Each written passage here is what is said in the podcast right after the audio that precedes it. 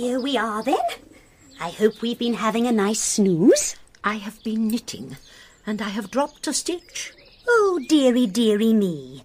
Well, we'll soon put that right, won't we? You will. My eyesight is not good enough. Oh, I'm sure we can do that in a jiffy. Let's have a look at it.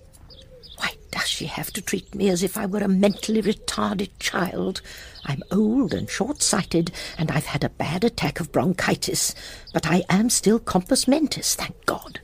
There we are, dear. That's done. Thank you. Now, I'm just going to put on my hat and coat before I go out for a little toddle. It's all Dr. Haydock's fault for insisting that I shouldn't go on sleeping alone in the house. And it was very good of Raymond to get someone in, if only it didn't have to be Miss Knight. Perhaps if I can think of enough things for her to do while she's having her little toddle, I might manage to slip out without her noticing. Here we are, then. Anything I can get you while I'm out, dear? Well, you might go into Longdon's and see if the curtains are ready. And perhaps another skein of this blue wool from Mrs. Wisley. Ah, and a box of black currant lozenges from the chemist's. Oh, and change my book at the library, but don't let them give you anything that isn't on my list. This last one was quite dreadful. Oh, dearie, dearie me. Spring Sweet Passion. And I was sure you'd love it. But there's no accounting for taste. And if it isn't too far for you, perhaps you wouldn't mind going to Hallett's to see if they have one of those up and down egg whisks, not the turn the handle kind. I hope that won't be too much for you. Don't give it a thought. Now, you'll be a good little girl while I'm gone, won't you? Once I was certain that she was out of sight, I slipped out of the side door, took the path through the vicarage garden, and went over the little bridge that led to the development. Aubrey Close, Langland Close, why do they have to call them that? My Uncle Edwin lived in a real close, but he was a canon of. Oh, oh, dear. Oh, are you all right? I hope you haven't hurt yourself. Oh. How very stupid of me not looking where I was going. There oh. we are. No bones broken. I expect you're feeling a bit shaken. Yes, yes, I am rather. You'd better come into the house and have a sit down. I'll make you a cup of tea.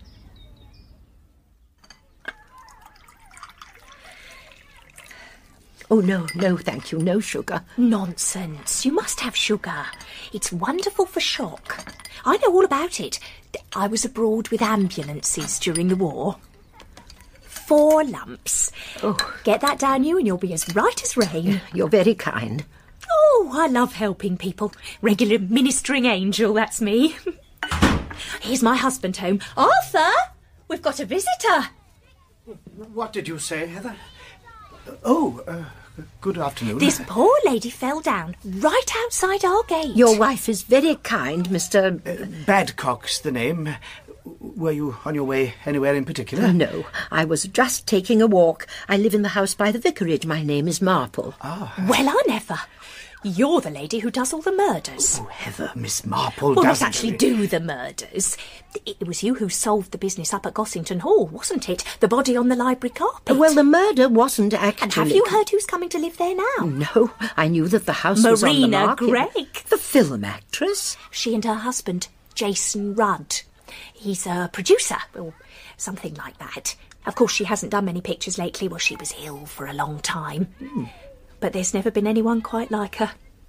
Did you see Mary of Scotland? Well, I can't. And that, that other one, what was it called? Carmen something? Carmenella. I've always been a terrific fan of hers. The great thrill of my life was when there was a big show in aid of the St. John Ambulance in Bermuda, and Marina Gregg came to open it. I was mad with excitement. And then on the very day I went down with a temperature, and the doctor said I couldn't go. Oh. But I wasn't going to be beaten. So I got up and put a lot of makeup on my face and went along. And I was introduced to her. And she talked to me for quite three minutes and gave me her autograph. I've never forgotten that day. Oh, I, I hope that there were no no unfortunate after effects. Oh, none at all. What I say is if you want a thing, you've got to take risks. But I'm neglecting you, Miss Marple. Would you like another cup of tea? No, thank you. You've been very kind, but I really must be going. I wonder whether you would be so good as to ring Inch for me. Inch? Oh, no, he's not Inch anymore. He's called Roberts, I think, but it's still called Inch's taxi service, I believe. Right you are, Miss Marple, and uh, uh, you'd like him to take you back home? no, I think that there's just time for me to pay a quick call on Mrs. Bantry. Ah, the lady that used to own Gossington Hall. Uh, I'll see to it straight away. I really don't care what they do with the place. I never felt the same about it after we found that poor girl on the hearthrug. I couldn't bear to live there now, Jane. The lodge is good enough for me. And is it true about Marina Gregg? Oh, yes. It's quite definite. They've started moving in already. How very lovely she was. I shall never forget those early films of hers. They were terribly sentimental, but I did enjoy them so. that was a long time ago, Dolly. Yes, she must be. What do you think? Forty-five? Nearer fifty, I should think. She hasn't been in a film for a long time. She had that bad nervous breakdown after one of her divorces. Such a lot of husbands they all have. It really must be quite tiring. I met her when I was in California. Oh, what was she like? Charming. So natural and unspoiled. But I suppose that's what's expected of them. You learn how to do it. She's had four husbands, hasn't she? At least. There was an early one that didn't count before she went to Hollywood. Then there was Robert Truscott, I think. Oh, I can't remember them all. there was Isadore Wright, the novelist. They had a baby, I think. She'd always wanted a baby. But something went wrong, she had a breakdown and began to take drugs. And now she's married again. Yes. Jason Rudd. They're going to do a film together about Elizabeth of Austria, I believe. Anyway, you'll have a chance to see her for yourself. She's throwing the hall open to the public for a fete in aid of the St. John Ambulance Corps. Oh, I don't think that's my kind of thing at all. And I'm sure Miss Knight would never permit it. I suppose Marina Gregg is having a lot done to the house. So I've heard. no expense spared. They've sent me an invitation to go round there the day before the fete, a kind of private view. Ooh. I can't wait to see what they've done to the place. I really can't get over it, Mrs. Bantry. It's such an amazing coincidence. Meeting you like that in San Francisco, and then two years later, we come to England and buy your house. I, I hope you don't feel we're intruders. Your coming here is the most exciting thing that's ever happened to the place. But I'm forgetting you don't know my husband, do you? Jason, this is Mrs. Bantry. How do you do? A husband is always an afterthought. But let me say with my wife that we're very glad to welcome you here. I, I hope you don't feel it ought to be the other way around. You know, you really must get it out of your heads that I'm being driven from my old home. I've been congratulating myself ever since I sold it. And I've had a perfectly splendid time travelling abroad and going to see my daughters and grandchildren. You have grandchildren? Nine to date. It's great fun being a grandmother. You don't have any of the worry of parental responsibility. You can spoil them in the most abandoned way. My youngest daughter's little Oh, girl. won't you have a cup of tea, Mrs. Bantry? Oh, thank you. And uh, can I offer you a, a hot scone or a cake? You, see, we've quite taken to your English afternoon tea. It reminds me of my childhood. Thank you. I would love a scone. Here you are. I do so hope you enjoy it here. Do you expect to have this house for long? I want to stay here forever. Oh, I, I don't mean that I shan't have to go away a lot, but this will be my home. I shall always be able to come here. That's what's so wonderful, to have found a home at last.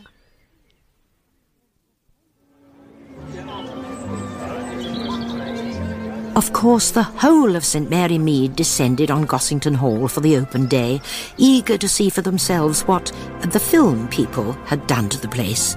The swimming pool in particular caused great satisfaction. It was large, it was blue, And there was much speculation about the wicked orgies that would doubtless take place in and around it. Councillor and Mrs. Philpott. Inside the house, on the second floor, a room had been set aside for special guests, and Marina Gregg stood at the top of the staircase to receive them, while her Italian butler stood in as major domo. The Reverend and Mrs. Clement. And there was one person who was certainly not going to let slip an opportunity to renew an old acquaintance. Mr. and Mrs. Badcock. I'm sure you don't remember me, Miss Gregg. Well, how could you with all the people you meet? And anyway, it was years ago in Bermuda. I was there with our ambulance units. How very interesting. I was only a girl at the time and I was such a fan of yours. And when I realised there was a chance of actually meeting you in the flesh, It's really very kind of you. it was the most important thing that had ever happened to me. I was mad with excitement. And Two of the very day I guests were to meet you- complete strangers to St Mary Mead. Ardwick Fenn and Lola Brewster had come all the way from Hollywood. Well, I must say, Marina certainly knows how to do things in style. So gracious and charming and condescending. I guess she's getting into training for playing Elizabeth of Austria. She's certainly giving the locals their money's worth. I wish that woman who's talking to her would stop telling her her life story. oh, I need a drink. Hey, what's come over Marina all of a sudden? Hmm? She looks like she's seen a ghost. Never forgotten how wonderful you were that day. It was a hundred times worth it. Oh, what a, a nice little story, Mrs. Badcock? Now, let me get you a drink, Mrs. Badcock. What would you like? Well, usually I only have a lemonade or a tomato juice. Oh, this is a festive occasion. You must have a daiquiri cocktail. It's oh! Marina's favorite. What about you, darling? Oh, I've had far too many. I... But why not? As you say, it's a festive occasion. Here's your breakfast tray, dear. Oh, I see we've drawn our curtains back already. I wake early. You probably will when you're my age. Mrs. Bantry rang up about half an hour ago. She wanted to speak to you, but I said she'd better try again after you'd had your breakfast. When my friends ring up, I prefer to be told. I'm sorry, I'm sure, but it seemed very inconsiderate. When you've had your nice tea and your boiled egg and your toast, then you can speak to her. Oh, that'll be Cherry. Why does she have to slam the door when she comes in? It's like the way she always starts singing when she turns the vacuum on. Why can't she be more respectful? It would never enter Cherry's head that she would have to be respectful. Why should she? Come in, Cherry. And now, Miss Knight, I'd like you to ring up Mrs. Bantry and find out what she wanted. I'm sure it must be something important. Very well, Miss Marple. Morning. Morning. Good morning, Miss Marple. Evening. I thought I'd come up straight away to see if you'd heard the news. What news, Cherry? About what happened at the big do at Gossington Hall yesterday. Well, what did happen? Somebody died in the middle of it all. Oh. And Mrs. Badcock lives round the corner from us. I don't suppose you know her. Oh, but I do know her. She helped me up when I had my fall the other day. She was very kind. Mm, some people would call it interfering. Anyway, she up and died just like that. But what did she die of? Search me. As far as I heard, she had a glass of something, and about five minutes later she was took bad and died before you could snap your fingers. How very shocking. Did she suffer from heart trouble? Sound as a bell, they say, but of course you never know, do you? Anyway, I can tell you this. They've not sent her home. What do you mean, not sent her home? The body. The doctor said there'd have to be a post-mortem. Is her husband terribly upset? Looks as white as a sheet. Never saw a man so badly hit. To look at, that is to say. Was he so very devoted to her? He did what she told him and gave her her own way, but that doesn't always mean you're devoted, does it? No. It may mean you haven't got the courage to stick up for yourself. Mrs. Bantry's gone out. She didn't tell anybody where she was going. I can guess where she's going. She's coming here. I'm getting up. It all happened so quickly. This woman, whatever her name was, Heather Badcock. she arrives full of life and spirit, And about a quarter of an hour later, she sits down on a chair, says she doesn't feel very well, gasps a bit, and dies. I practically saw it happen. Splendid. I, I mean, well, you know what I mean. So you can tell me exactly what happened. Well, they were having a reception upstairs for special guests. Like you.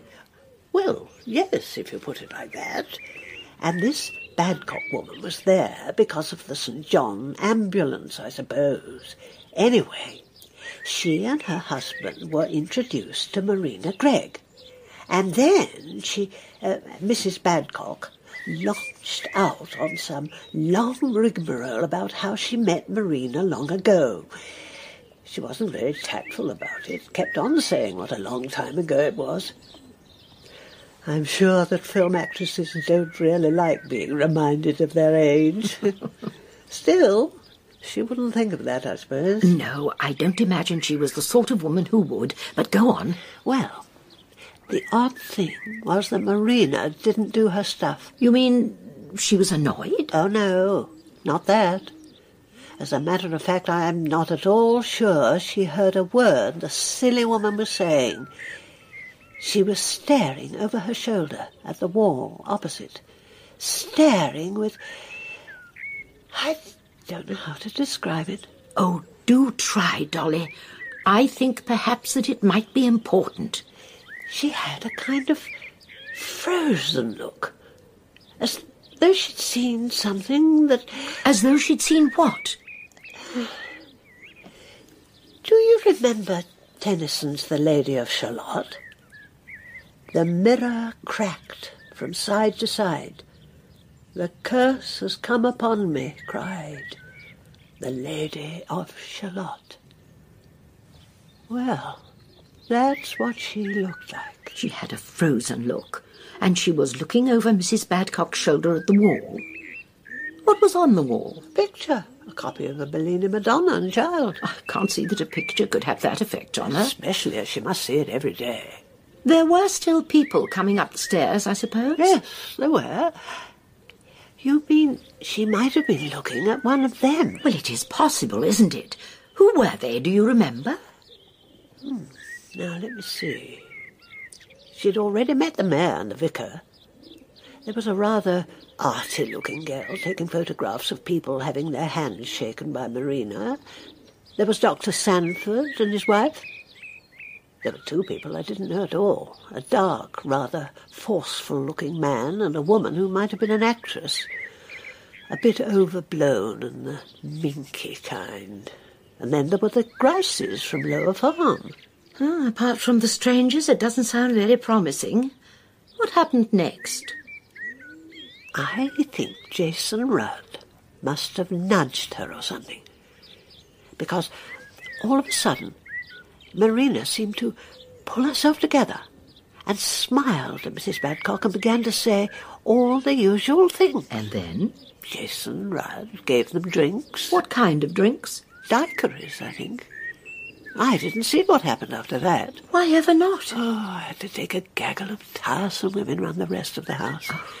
The next thing I knew was when a secretary woman came rushing along and said someone had been taken ill. And now there's to be an inquest. And a post-mortem.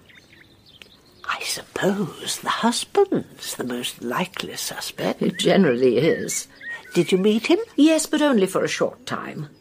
Did he look as though he'd like to poison her? Oh, oh really, Dolly? I'll bet you the police will be round on his doorstep like a shot. I imagine the findings of the inquest must have come as a bit of a shock, Mr. Badcock. I, I can't understand it. It's just incredible. What is this stuff she's supposed to have taken?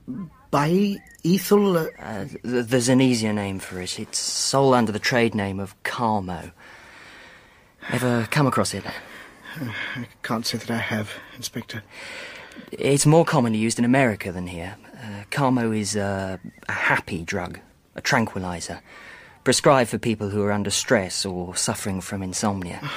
If you stick to the prescribed dose, it's quite safe, but it can be dangerous if you exceed the recommended amount.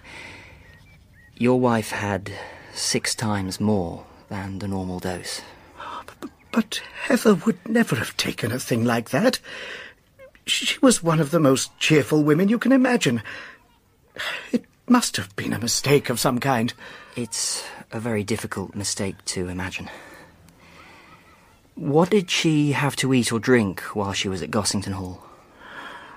Well, uh, we had a cup of tea and a bun in the marquee on the lawn. It was a terrible scrum in there. But then this young lady came and said Miss Gregg would be pleased to see my wife.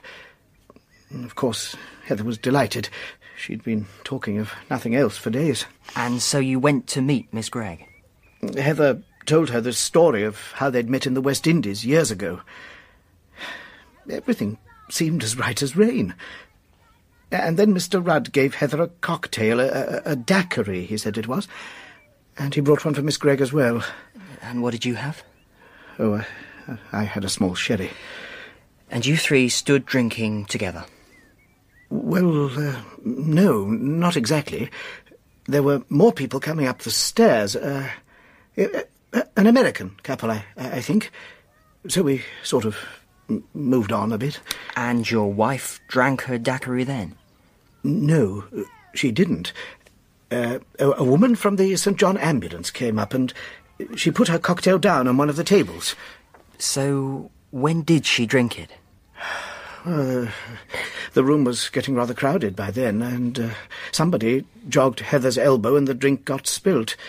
Her glass got spilled? Mm, it uh, went down her dress, and I, I think it went over Miss Gregg's dress, too. Miss Gregg couldn't have been nicer. She gave Heather her handkerchief to wipe her dress, and she passed over the drink she was holding and said, Have this one, I haven't touched it yet. Sh- she handed your wife her own drink? Mm. You're quite sure of that? Oh, yes. Heather wouldn't take it at first, but Miss Gregg laughed and said, I've had far too many already. And then? Uh, Heather turned away and drank it rather quickly. And then we walked a little way along the corridor, looking at the pictures. I met an old pal of mine, Councillor Grigson, and we had a bit of a chat. I happened to look round and saw that Heather was sitting in a chair looking rather odd. Her head was rolling a little, and I asked her what was the matter, and she gave a kind of gasp, and her head fell forward. She was dead. I couldn't believe it. Dermot Craddock, how are you, my dear boy? Aunt Jane. Though you're hardly a boy now. What are you? A chief inspector or the new thing they call a commander? Just a chief inspector, Aunt Jane. I suppose I need not ask what you're doing down here, but I didn't expect our little local murder to be worthy of the attention of Scotland Yard. Uh, the chief constable is not so sure it really is a little local murder. He reckons that if someone simply wanted to get rid of Heather Badcock, then a fete at Gossington Hall was a rather odd occasion to choose. Why run the risk of someone seeing you slip a deadly dose of a drug into a cocktail? Exactly. So, as soon as I got down here, I came straight round to headquarters. Meaning me? Hmm. I'm afraid I'm not very much in touch with things nowadays. I don't get out very often.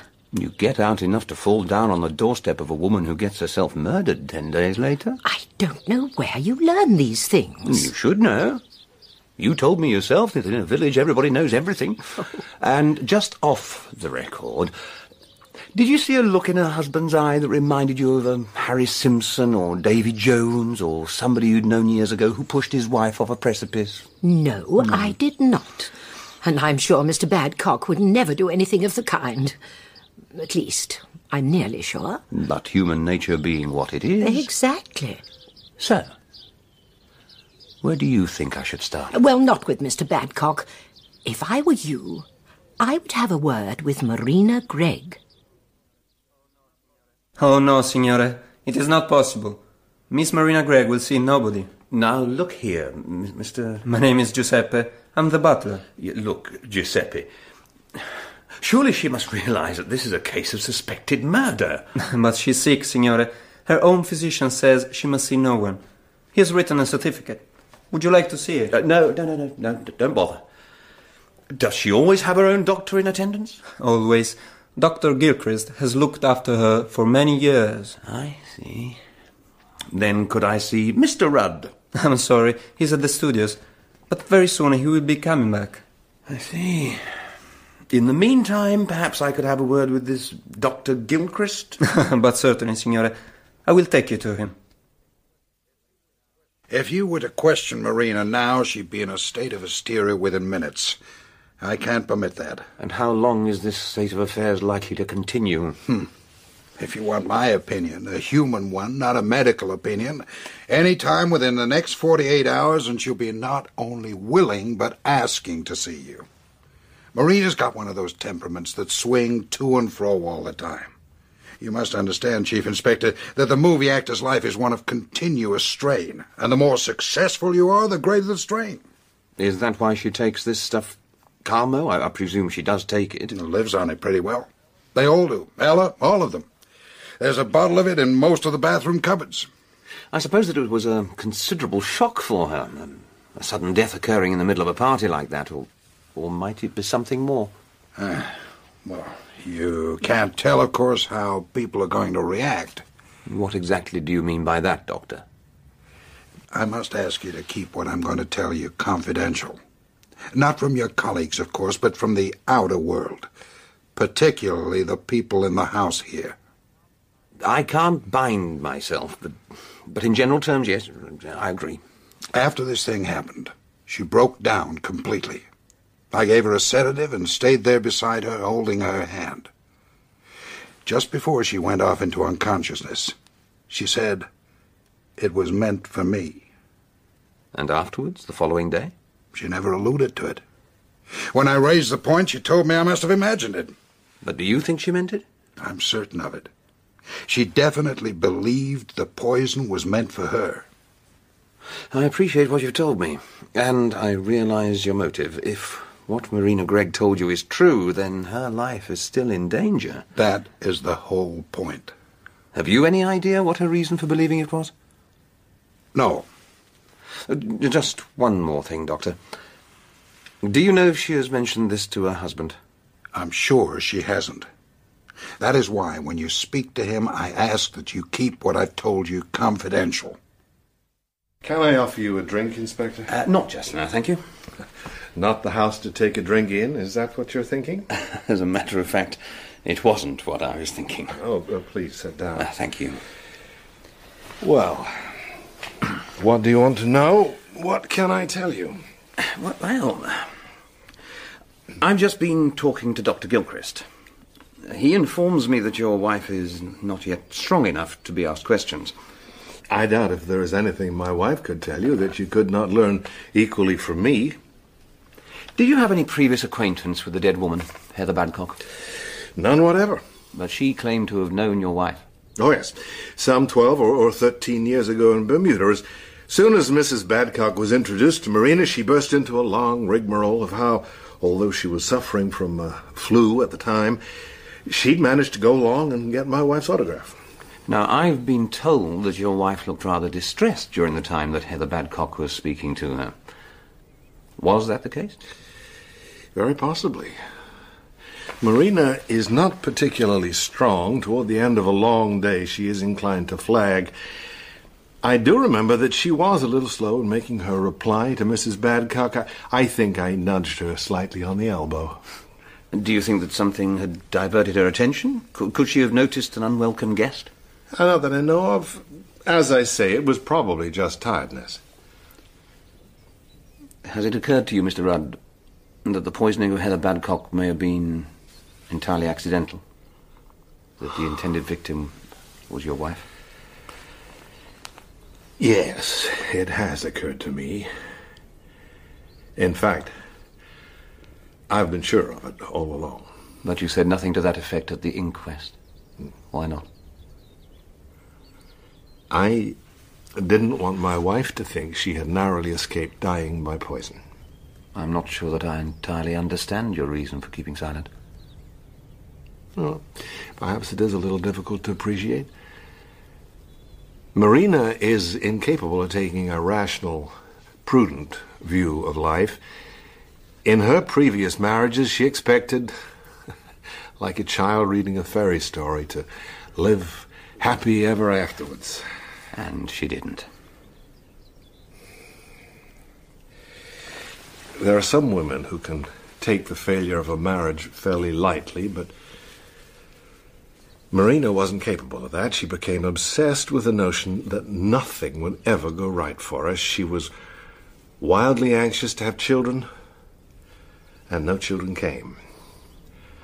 A celebrated physician advised her to adopt a child. He thought that that might diminish the tensions that prevented her conceiving. Marina adopted no less than three children. But for her, it was never the real thing. Now, you can imagine her joy when 11 years ago she found that she was going to have a child. She was in good health and there was good reason for everything to go well. As you may or may not know, the child was born mentally deficient and imbecile. Marina couldn't cope with it. She had a complete breakdown and was ill for years. And it was then that she met you. Mm-hmm.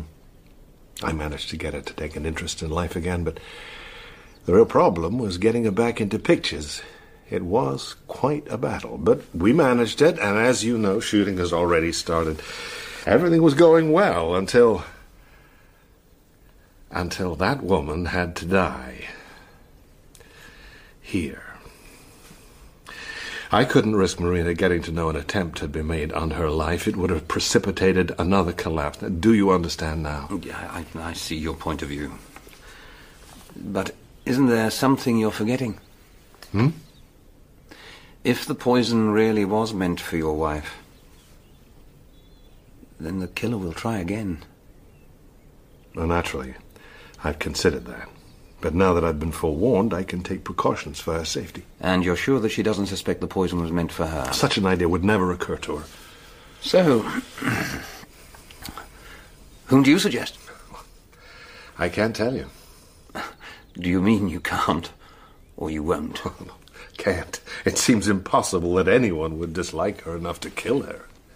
But surely you can't get where she has in the film business without making enemies. Oh, yeah, there's plenty of enmity and jealousy in our world, but to do a thing like that. But there must be something beyond petty dislike and envy. Is there anyone your wife has injured in the past? Honestly, I don't think so, and I may say I've given the matter a, a good deal of thought. A love affair somewhere? Uh, I suppose Marina has occasionally treated men badly, but I can think of nothing to cause lasting ill will. Can you think of any woman who might have a lasting grudge against her? Nobody offhand. But you can never tell with women. Who would benefit financially by your wife's death? Uh, myself, of course. And, and looking at it from a different angle, the actress who might replace her in the film. There's one more thing I'd like you to do for me. Well, I need a list of every single person who was in the room and on the stairs at the time of the murder. Oh, you would do far better to consult my secretary, Ella Zielinsky, about that. She will have a note of all the people who were invited, and, and she has a most accurate memory. That's the best I can do, I'm afraid. I can't guarantee that all the local people invited actually turned up. Hmm. A very efficient piece of work. What does your job involve exactly? Are, you a kind of liaison officer between the studios and Gossington Hall? No, I've nothing to do with the studios, thank God. My job is to look after Miss Gregg's public and private engagements and to supervise the running of the house. You like the job? It's extremely well paid, and I find it reasonably interesting.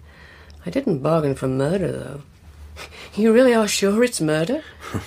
Six times the dose of diethyl or whatever could hardly be called anything else. But couldn't it have been an accident? And how could such an accident have occurred? Hmm, more easily than you'd imagine.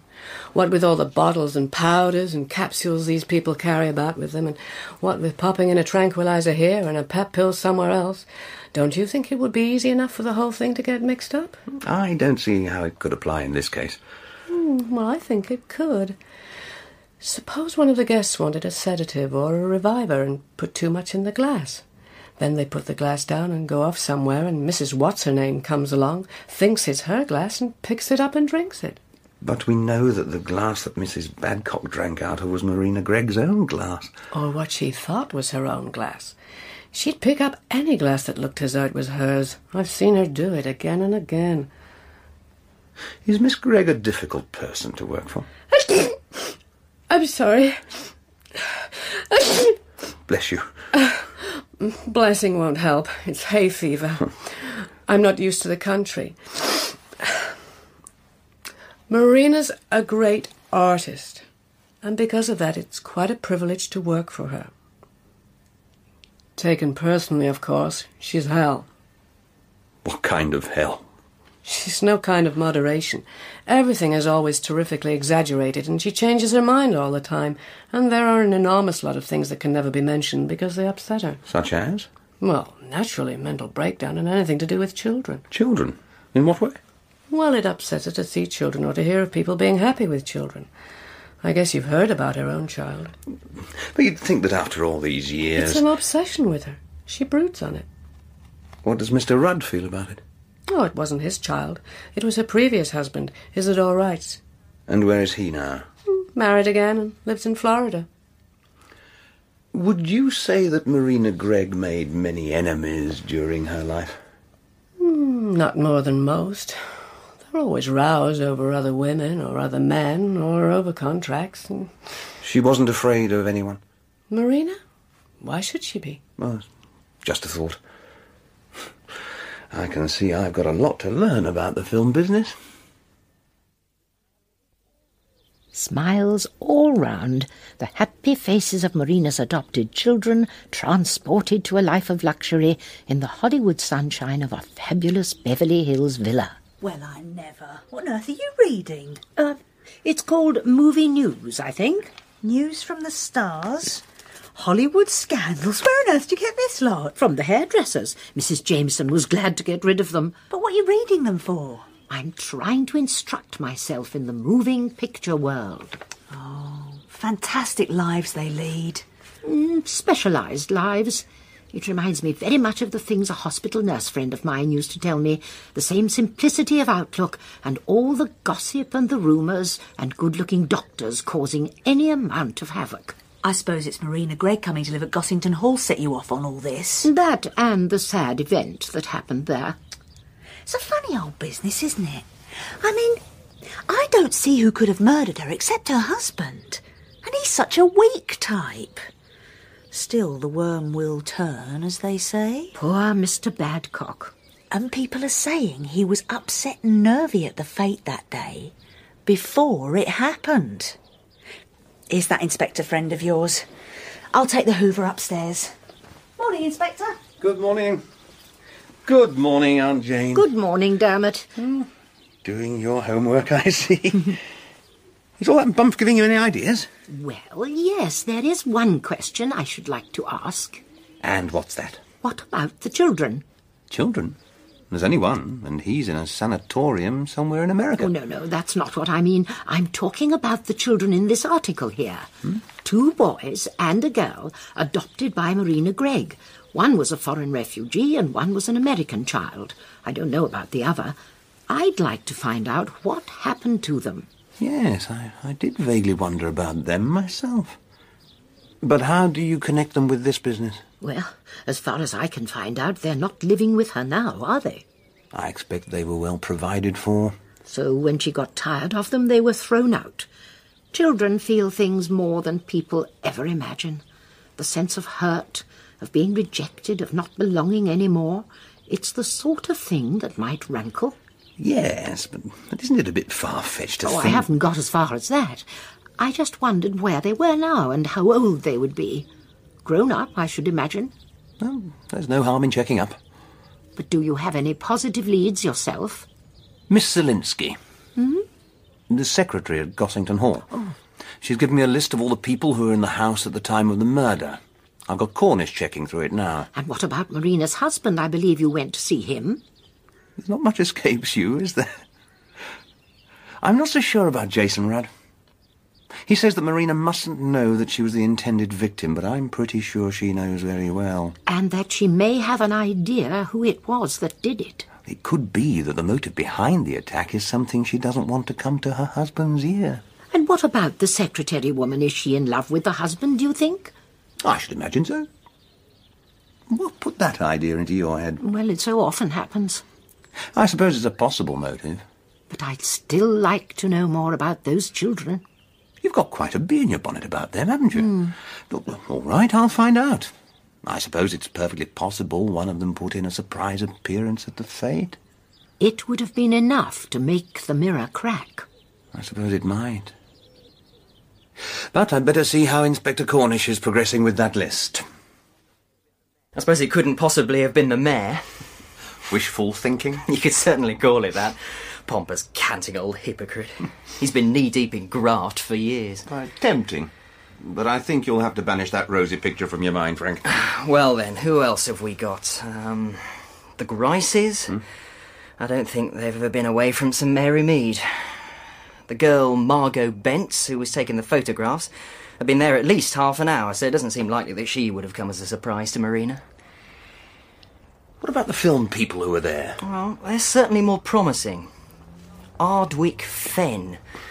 He's a very big number in the film industry, had some kind of an affair with Marina at the time she was married to her second husband. Hmm, quite possible, I should say. Particularly if he was paying her a surprise visit. And then there's a sexy looking blonde. She's Lola Brewster. She was once married to Marina's third husband. He got a divorce from her in order to marry Marina. Not a very amicable divorce either. I put her down as number one. Yeah, I'm, I'm not so sure. I mean, think of the difficulties, Frank. How do you mean? She's a famous film star.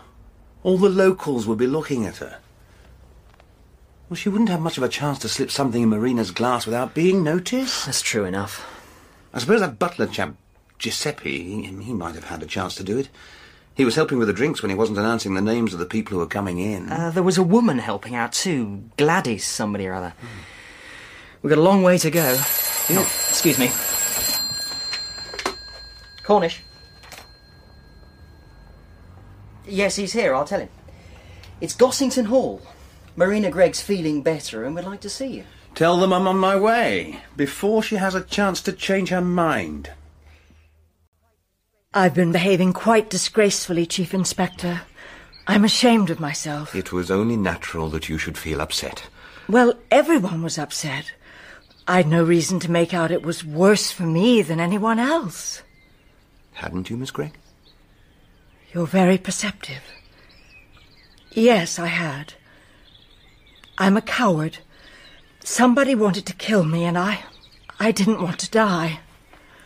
Why do you think someone wanted to kill you? Because it was my glass that had been tampered with.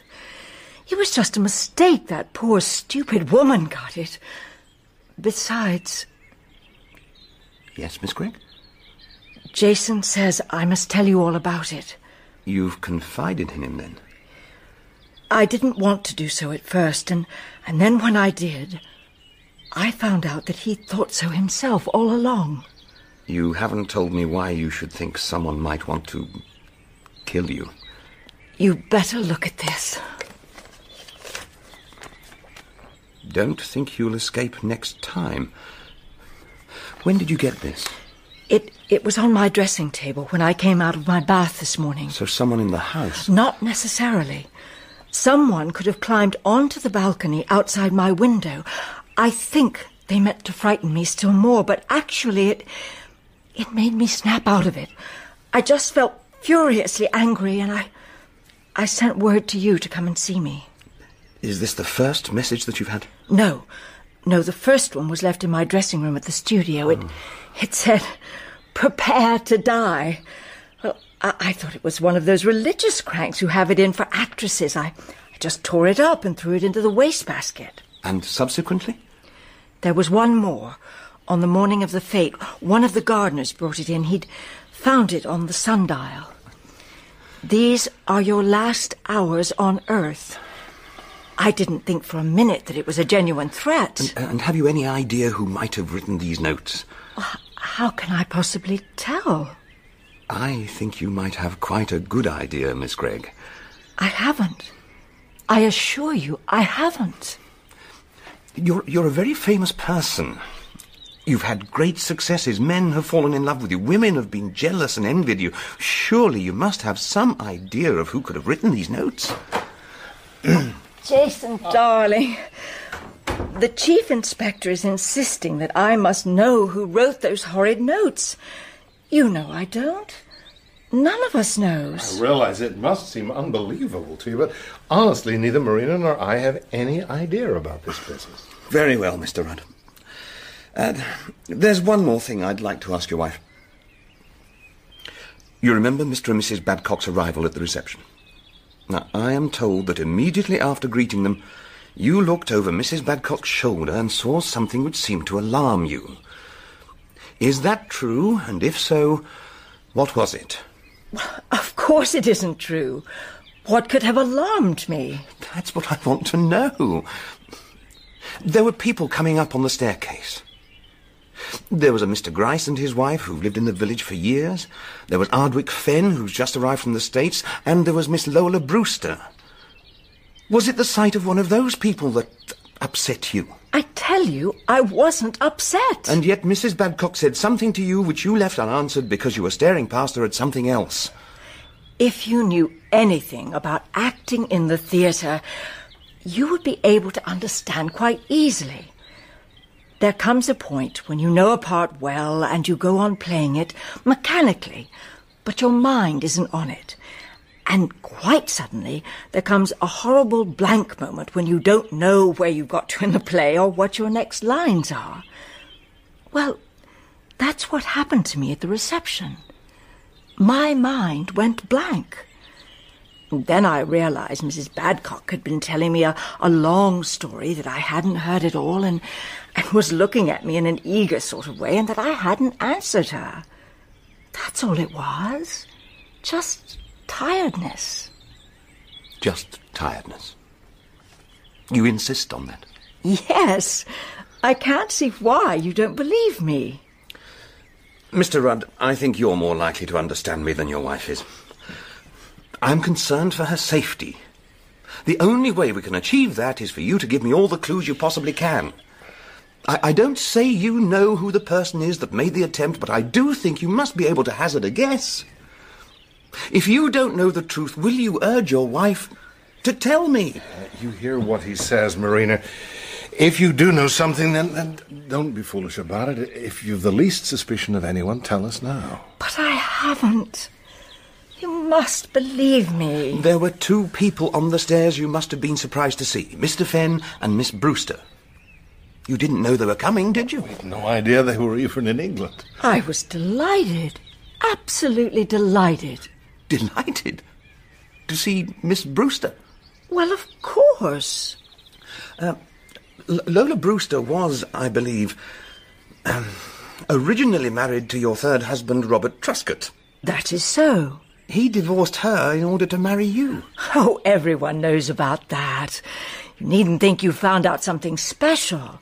Oh, there was a bit of a rumpus at the time, I'll admit. Did she make threats against you? Well, in a way, yes. But no one takes those sort of threats seriously. It was at a party and she'd had loads to drink, and it was years ago. And uh, what about your other visitor, Ardwick Fenn? Oh, he is a very good friend of ours. It was some years since we'd seen him. Was he an old friend of yours too, Miss Gregg? Oh, yes. He was a friend of mine always. If you think I looked up and saw Ardwick and was frightened of him, oh, that's nonsense. I was just very pleased. It was a delightful surprise. Thank you, Miss Gregg. If you should feel inclined at any time to take me a little further into your confidence, I should strongly advise you to do so.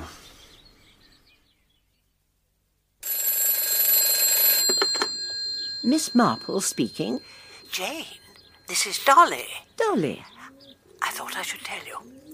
That secretary woman, Zielinsky, I think she's called, was ringing someone from the public call box in the road, and she went out of her way to explain to me, quite unnecessarily, that she was ringing from there because the line at Gossington Hall was out of order. But I've just rung there, and it isn't. Really? Now, that is interesting. For what reason, do you think? Well, clearly she didn't want to be heard. Exactly. It's suspicious, don't you think? I'd certainly like to know what she's up to. Um, um, I'm off to London, Frank. I've, uh, I've got hold of a piece of information that I think might interest Miss Marple, but I want to be sure of my facts first. And I think it's time I had a word with Ardwick Fenn and Lola Brewster. Oh, they're still in London then? Yes. Yes, they're over here for the summer. I'd be very interested to hear what Lola Brewster has to say for herself. She's still top of my list. But it's all such nonsense. Who on earth would want to kill Marina? She's such a sweetie. Everyone loves her. Including you, Miss Brewster? Oh, I'm devoted to her. Always have been. In spite of that bit of trouble 11 or 12 years ago? Oh, you mean Rob and Marina going off together? Hmm? It was the best thing that ever happened to me. I, I already knew that Rob and I couldn't possibly last. And anyway, I was passionately in love with Eddie Groves. And yet, according to what I've heard, you were threatening to shoot her. Oh, but people expect you to say things like that. It keeps the papers happy. Of course, I really wouldn't shoot anyone. In spite of taking a pot shot at Eddie Groves two years later. Oh, that was because we'd had an argument. I lost my temper. I have it on very good authority. In fact, I, I made a note of it. Uh, the bitch needn't think she'll get away with it. If I don't shoot Marina now, I'll get her in some other way. I don't care how long I have to wait, I'll get even in the end. I- I'm sure I never said anything of the kind. I'm sure, Miss Brewster, that you did. One says all sorts of things when one's mad at people. But I certainly wouldn't have waited 14 years and then dropped a dose of poison in her cocktail glass within three minutes of meeting her again. I mean, she was delighted to see me. I couldn't possibly have killed her. Do you have any idea who might have wanted to do so? Nobody would have wanted to kill her. She's such a silly woman. Always changing her mind and making a song and dance about everything. Unhappy love affairs, not being able to have children. But she adopted children, didn't she? Mm, it didn't work out. She does these impossible things and then wishes she hadn't. What happened to the children? I've no idea. They just sort of vanished after a bit. She got tired of them, like everything else. Ah, from what I've read in the newspapers, I gather the idea is that uh, Mrs. whatever her name was was murdered by mistake. That the dose was intended for Marina. That's right, Mr. Fenn. I really can't think who would want to poison Marina. After all, Lynette Brown wasn't there. Lynette Brown? Well, if Marina breaks the contract, Lynette gets the part, and that would mean a great deal to her. Still, I don't imagine she'd send an emissary along to drop poison in Marina's cocktail. Much too melodramatic, even for Lynette. It does seem a little far-fetched. Tell me, Mr. Fenn, was Marina Gregg very surprised to see you? Ah, she just couldn't believe her eyes when she saw me coming up the stairs. You hadn't seen her for a long time. Uh, for four or five years. There was a time when you and she were very close friends, I believe. Well, it would be well, I think, if you made it clear exactly what you mean by that. It seems to have been a matter of common gossip that you were wildly in love with her. Well, I had a bit of a yen for it one time, yes. Mercifully, these things pass. I gather that she turned you down and that you resented the fact. I wonder where you gathered that from. Confidential magazine? I'm never pleased to be thwarted, and most people who do that tend to be sorry afterwards. You used your influence to get her dropped from a picture, I believe. She was unsuitable for the role. Now, there was trouble between her and the director. I had money in that picture, and I had no intention of putting it at risk. She told a friend of hers that she was afraid of you, I believe. Now, that was very childish of her, but then she is childish. You think there was no need for her to be afraid of you? Of course not. I soon got over my little burst of infatuation. I've always gone on the principle that uh, where women are concerned, there are as good fish in the sea as ever came out of it. You have a wide knowledge of the world Marina Gregg moves in. Can you suggest anyone likely to have such a grudge against her that they would try to get rid of her? Uh, probably a dozen. That is, if they didn't have to do anything about it personally. If it were just a matter of pressing a button, I'd say there'd be a lot of willing fingers. You were there on the day that Heather Badcock died. Do you think any of the people who were around you might have slipped the poison in Marina Gregg's glass? Yeah, I wouldn't like to say. That means you have some idea. It means I have nothing to say on the subject. I wasn't taking much interest in the people who were there. Why don't you talk to that long haired girl who was taking all the photographs? She certainly had a good look at everybody. I had my camera just below the top of the stairs so that I could get the guests as they came up and then swing round to take Marina shaking hands with them. So you had a fairly clear view of her from where you were standing? Perfect. Tell me, Miss Bence, did you notice that while she was talking to Mrs. Badcock, she suddenly looked as if she'd been taken ill? Ill? I wouldn't say that. I take it someone must have noticed it. One witness said that she looked startled, another that she had a frozen expression on her face. Frozen? Uh, just a minute. I got the folder out when I heard you were coming. What you say certainly rings a bell. Uh, where the hell is it? Why can you never find things when you want them? oh, I've got it. Here. She's certainly staring at something. Sometimes it's hard to make up your mind as to whether witnesses are exaggerating or if they're just imagining that they saw something. But that's not true in this case. There was something to see, and she saw it. C- can I keep this photograph? Oh, yes, you can keep that print. You didn't send it to the press. It's rather dramatic. I wouldn't care to do that. If you look into somebody's soul by accident, you feel a bit embarrassed about cashing in. Did you know Marina Gregg at all? No, You come from the States, don't you? I was born in England. I was trained in America, though. I came back here about three years ago. And how old were you when you went out there? Just a kid. I was five. I have an idea that you know Marina Gregg rather better than you say. What do you mean by that? Don't you think it would be better to tell me the truth, Miss Bence? Why don't you admit that Marina Gregg adopted you as a child and that you lived with her for four years? You nosy bastard. Yes, Marina Gregg took me to America. My mother had eight kids and lived in a slum. She couldn't wait to get me off her hands. Marina Gregg adopted three children, I believe. Yes, one was American and the other came from Czechoslovakia. Oh, we had a wonderful life. Clothes and cars and a wonderful house to live in and people to look after us. And our mama crooning over us and having our picture together in all the film magazines. And this went on till when? Until she got sick of that particular bit of play acting. No, that's not true. Until she found she was going to have a child of her own. Then we weren't wanted anymore. She didn't really care a damn about us. You hate her very much. Why the hell shouldn't I hate her? She did the worst thing anybody can do to another human being. Let us believe we were loved and wanted, and then reveal that it was all a sham. And was she surprised to see you when you turned up at the fete? She didn't even recognize me. Oh, I'd done a lot of lobbying to get that job. I lived with her for four years, and she didn't even recognize me. You didn't tell her who you were? Of course I didn't tell her. Did you try to poison her? What a ridiculous idea.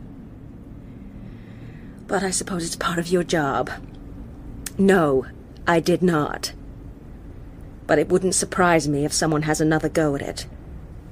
Whoever it is is out for her blood. And I wouldn't shed a tear for her. Have you heard the latest? From Gossington Hall? Well, not exactly. You know. Oh. You know my friend Gladys. The girl who works in the canteen at the film studio? That's the one. Well, apparently, yesterday was Marina Gregg's first day back on the set, and she created something frightful. What about? It seems there was something wrong with her morning coffee. She took one sip and said she didn't like the taste of it. She got quite hysterical. And was there? Was there what? Something wrong with it. I've no idea. Mr. Rudd took it away from her and poured it down the sink. That was rather rash of him. Do you think it was poisoned? Well, since Mr. Rudd saw fit to get rid of it, we shall never know. But I would think it is quite likely. Damn and blast! I knew I should never have come out without my atomizer.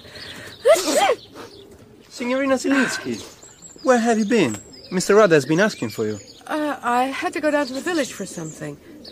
Where are you off to, anyway? To the station, to catch the train. My brother Stefano, he works at the Columbadoro in Soho. He's very ill. He has the fever, and he wants to see me. Mr. Rudd said I could go. I will be back tonight. But I must go, or I shall not catch the train. Off you go, Giuseppe. I hope your brother's okay. oh, who the hell would want to live in the countryside? Ella, I couldn't think where you'd got to. I had to see one of the gardeners. What's the matter? I've received an analysis of the coffee that Marina was complaining about. But you poured it down the sink. I saw you. Oh, I'm pretty good at sleight of hand. I managed to keep some back. And was there something wrong with it? You see for yourself. Arsenic. And I thought she was just being hysterical. I don't know what to do, Ella. I was so certain I'd be able to make sure nothing else happened to her, and now nothing is safe. But nobody could tamper with anything here in the house. People will do anything for money. I, I doubt if I'd trust Giuseppe too far if it came to that. But he's been with us for ages. Yeah, I know, I know. I just. I just don't know where I am anymore. I'm sorry. I better get my atomizer. I, I think I must have left it in my bedroom.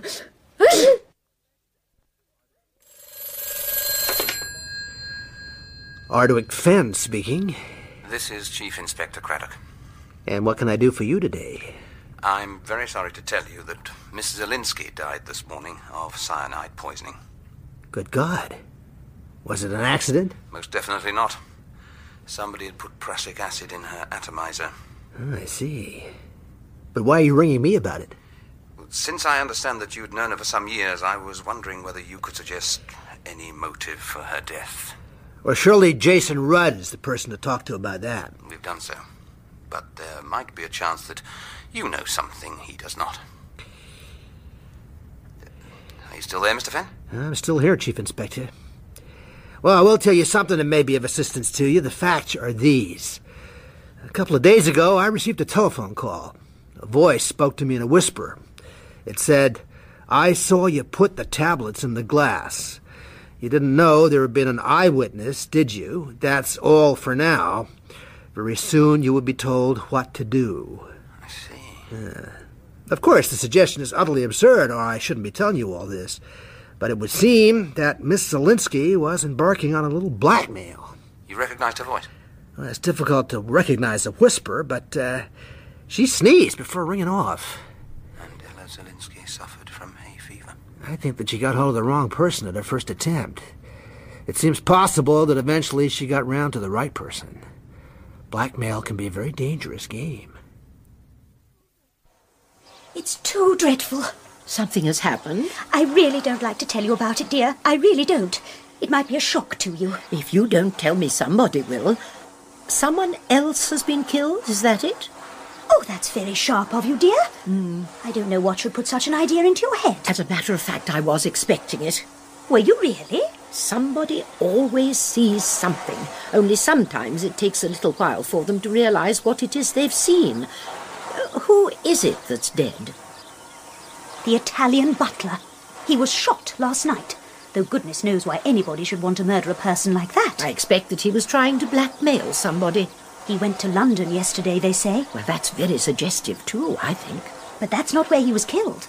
Someone shot him in his own rooms just after he got back to Gossington Hall.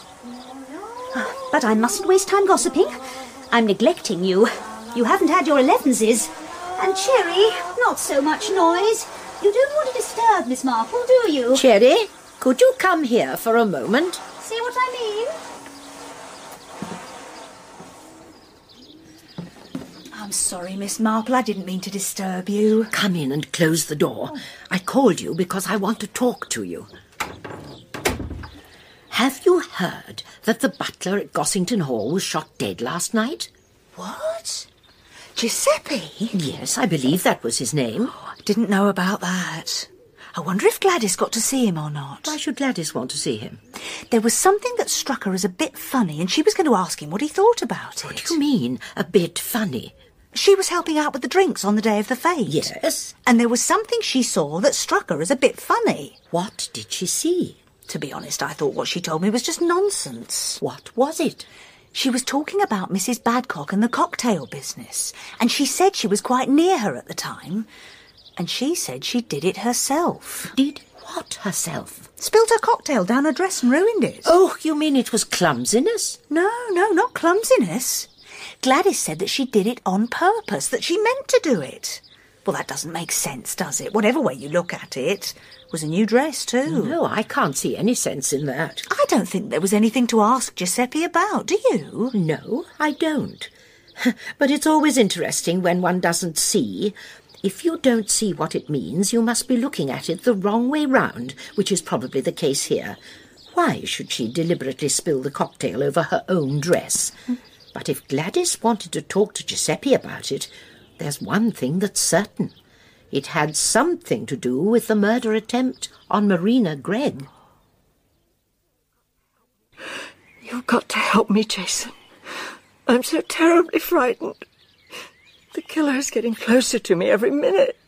Three murders. I was almost certain that it was Ella, but now. What on earth made you think it was Ella? Because she hated me. Don't men ever see these things? She was madly in love with you. But it can't be Ella, because Ella's dead. Oh, you've got to get me away from this hateful house, Jason. Get me somewhere I can be safe. Darling, will running away do any good? Of course it will. We'll get away. Away from this person who hates me. If there's anyone who hates you that much, it wouldn't be difficult to follow you. You mean I shall never get away? I shall never be safe again? It will be all right. I'll look after you. I'll keep you safe. Give me my pills. The yellow ones. I must have something to calm me. Here. Uh, don't take too many, for God's sakes.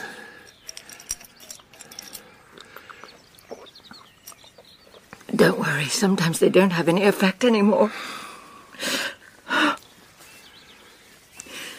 You will take care of me, won't you? Swear you'll take care of me. Always. To the bitter end. You look so odd when you said that. Ah? Like what? Like a clown. Laughing at something terribly sad that no one else has seen. Stay with me. Two murders within 24 hours. Not a very distinguished performance on my part. There are times when I think I should have taken up market gardening. What you need is a good stiff whisky and soda. Well, I won't say no. And what is more, I shall get it for you myself. We don't want Miss Knight fussing about in here. You are full of surprises. I'd no idea what you kept in your corner cupboard. Are you sure you're not a secret drinker, Aunt Jane? I have never been an advocate of teetotalism. a bottle of whisky is always advisable to keep on the premises in case of a shock or an accident. Is that enough? Exactly right.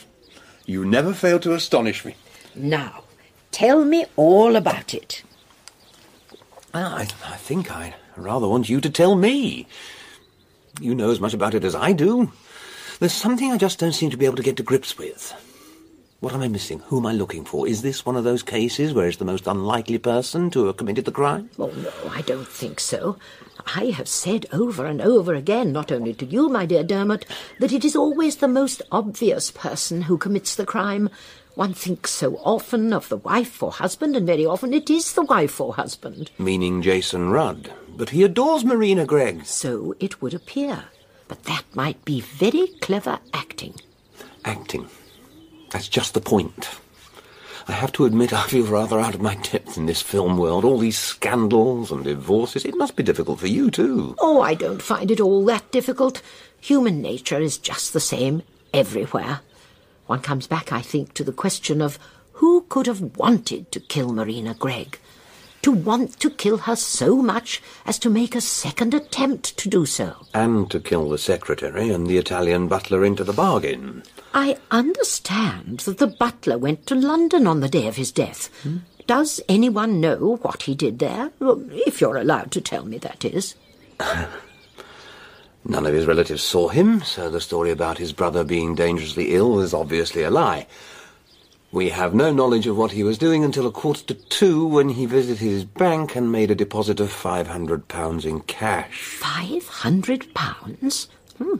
Quite an interesting sum. Hmm. I should imagine it would be the first instalment of a good many others, wouldn't you? It rather looks that way. And we have in London Ardwick Fenn, Lola Brewster, and Margot Bence. All three were present at the reception, and all three could have met Giuseppe at a prearranged rendezvous somewhere in London. Oh, by the way, there's something I have to tell you. Oh, yes. What is that?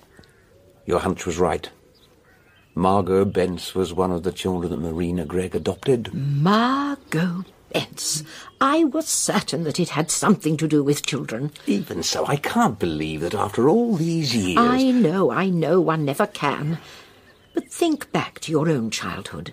Can't you remember some incident, some happening that caused you grief, or a passion quite incommensurate to its real importance? Hmm.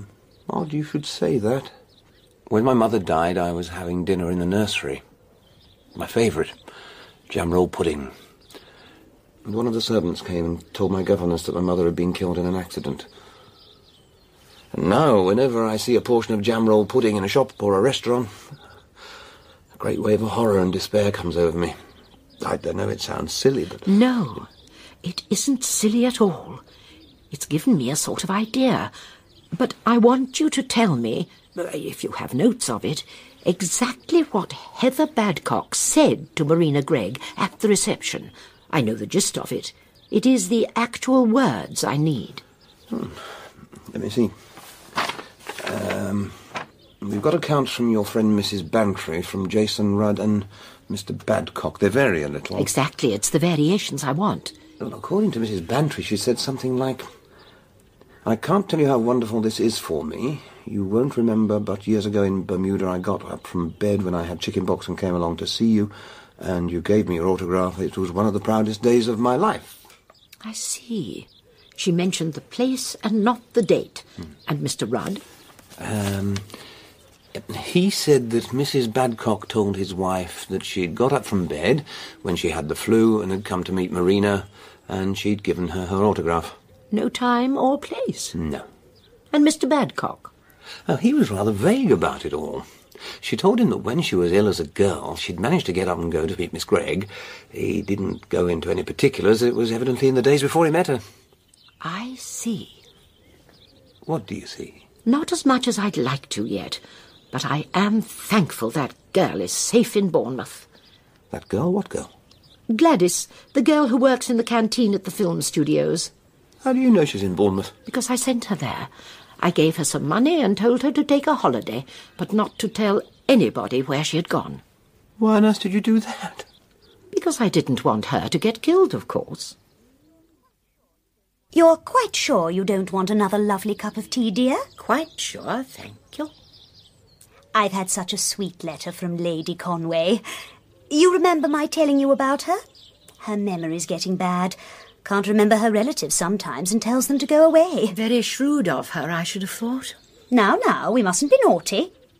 She's going to spend the next six months at the Belgrave in Llandudno, and is most anxious for me to join her there. But, uh, please, if you are wanted, if she needs you there, and you would like to go. No, no, I couldn't possibly do that. What would your nephew say? Oh, don't you worry about Raymond. I'll take care of him. I am not going to stand in your way. You write to Lady Conway and tell her you'll go. And could you send Cherry in to see me, please? Well, if you're really sure. Yes, I'm quite certain. And pass me the telephone, could you? Thank you, Miss Marple. Lady Conway will be so pleased.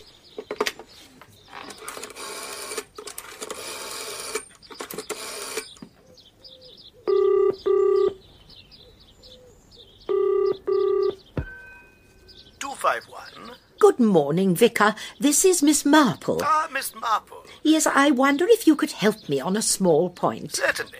You were at the reception at Gossington Hall the other day, I believe? Yes, I was. And Miss Gregg was most charming. She said she would make a contribution to the roof fund. I believe you were standing quite near when Mrs. Badcock was introduced to her. Yes, yes, indeed. Uh, Mrs. Badcock told her a long story about meeting her in Bermuda and how she'd got out of her sick bed. And did Mrs. Badcock mention the illness that she was suffering from?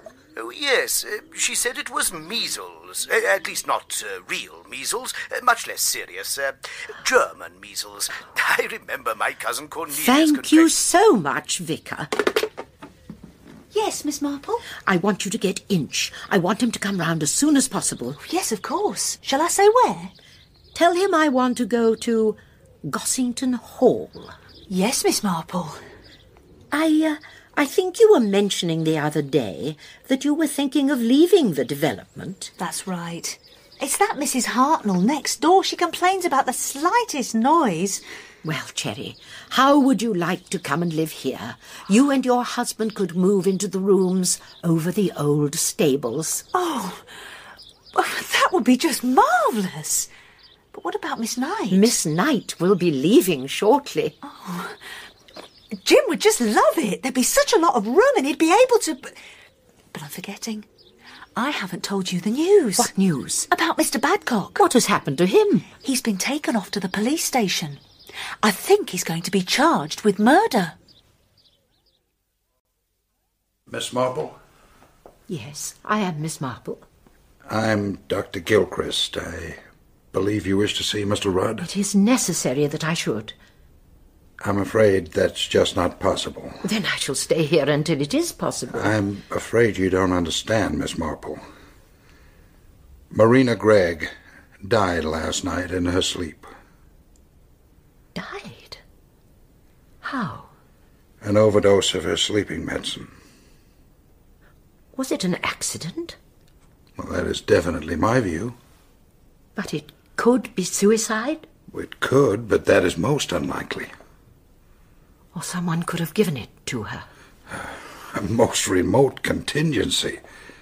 And a thing like that would be quite impossible to prove. I'm sorry, Dr. Gilchrist, but it is now more imperative than ever that I should see Mr. Rudd. There is something I have to tell him. I'll see what I can do. I understand that you insist on seeing me, Miss Marple.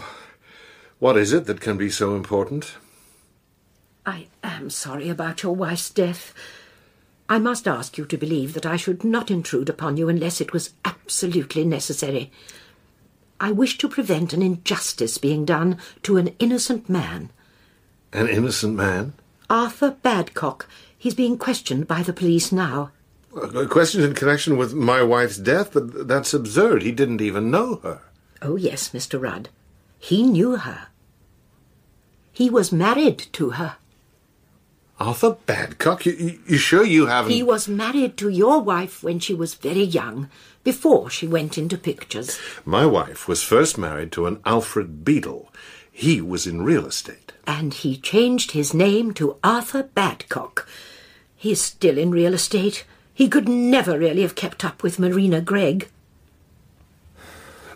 So, what do you want me to do for you, Miss Marple? I want, if I may, to stand on the spot where you and your wife received the guests on the day of the fete, if that is not too much trouble.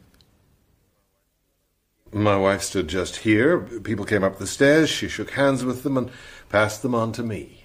She was facing that picture, Giacomo Bellini's Laughing Madonna, a painting of a happy mother with her child. I understand now. The whole thing is really quite simple, isn't it? Simple? I, I don't think I understand you. Oh, that will be Chief Inspector Craddock. Perhaps it would be as well if he joined us. Miss Marple was talking, Chief Inspector, of the day when Mrs. Badcock was murdered. I think you should carry on, Miss Marple. I was saying that it is all really quite simple.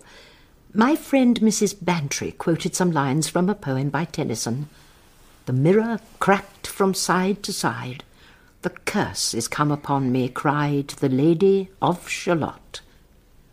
She saw this frozen look come over your wife's face. Haven't we been over this a great many times? Yes, but we will have to go over it once more.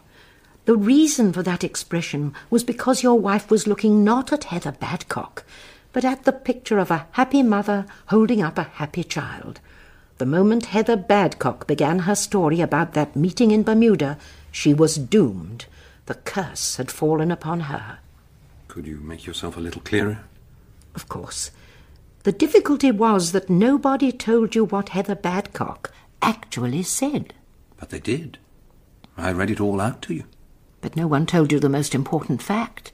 Heather Badcock was suffering from German measles.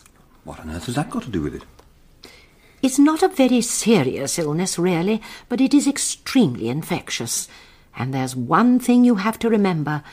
If a woman contracts it in the first weeks of pregnancy, there is a chance that it may have a very serious effect. It can cause a child to be born blind or mentally defective. And that, I believe, is what happened to your wife's child, Mr. Rudd.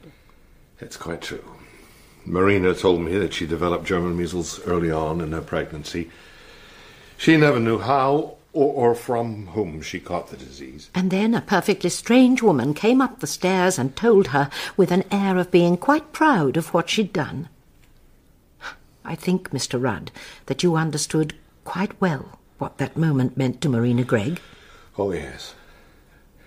I understood. It was too much for her. Here was this woman who had ruined her happiness and destroyed the sanity and health of her child. She wanted to punish her, to take her life. And unfortunately, the means were ready to hand. The Calmo.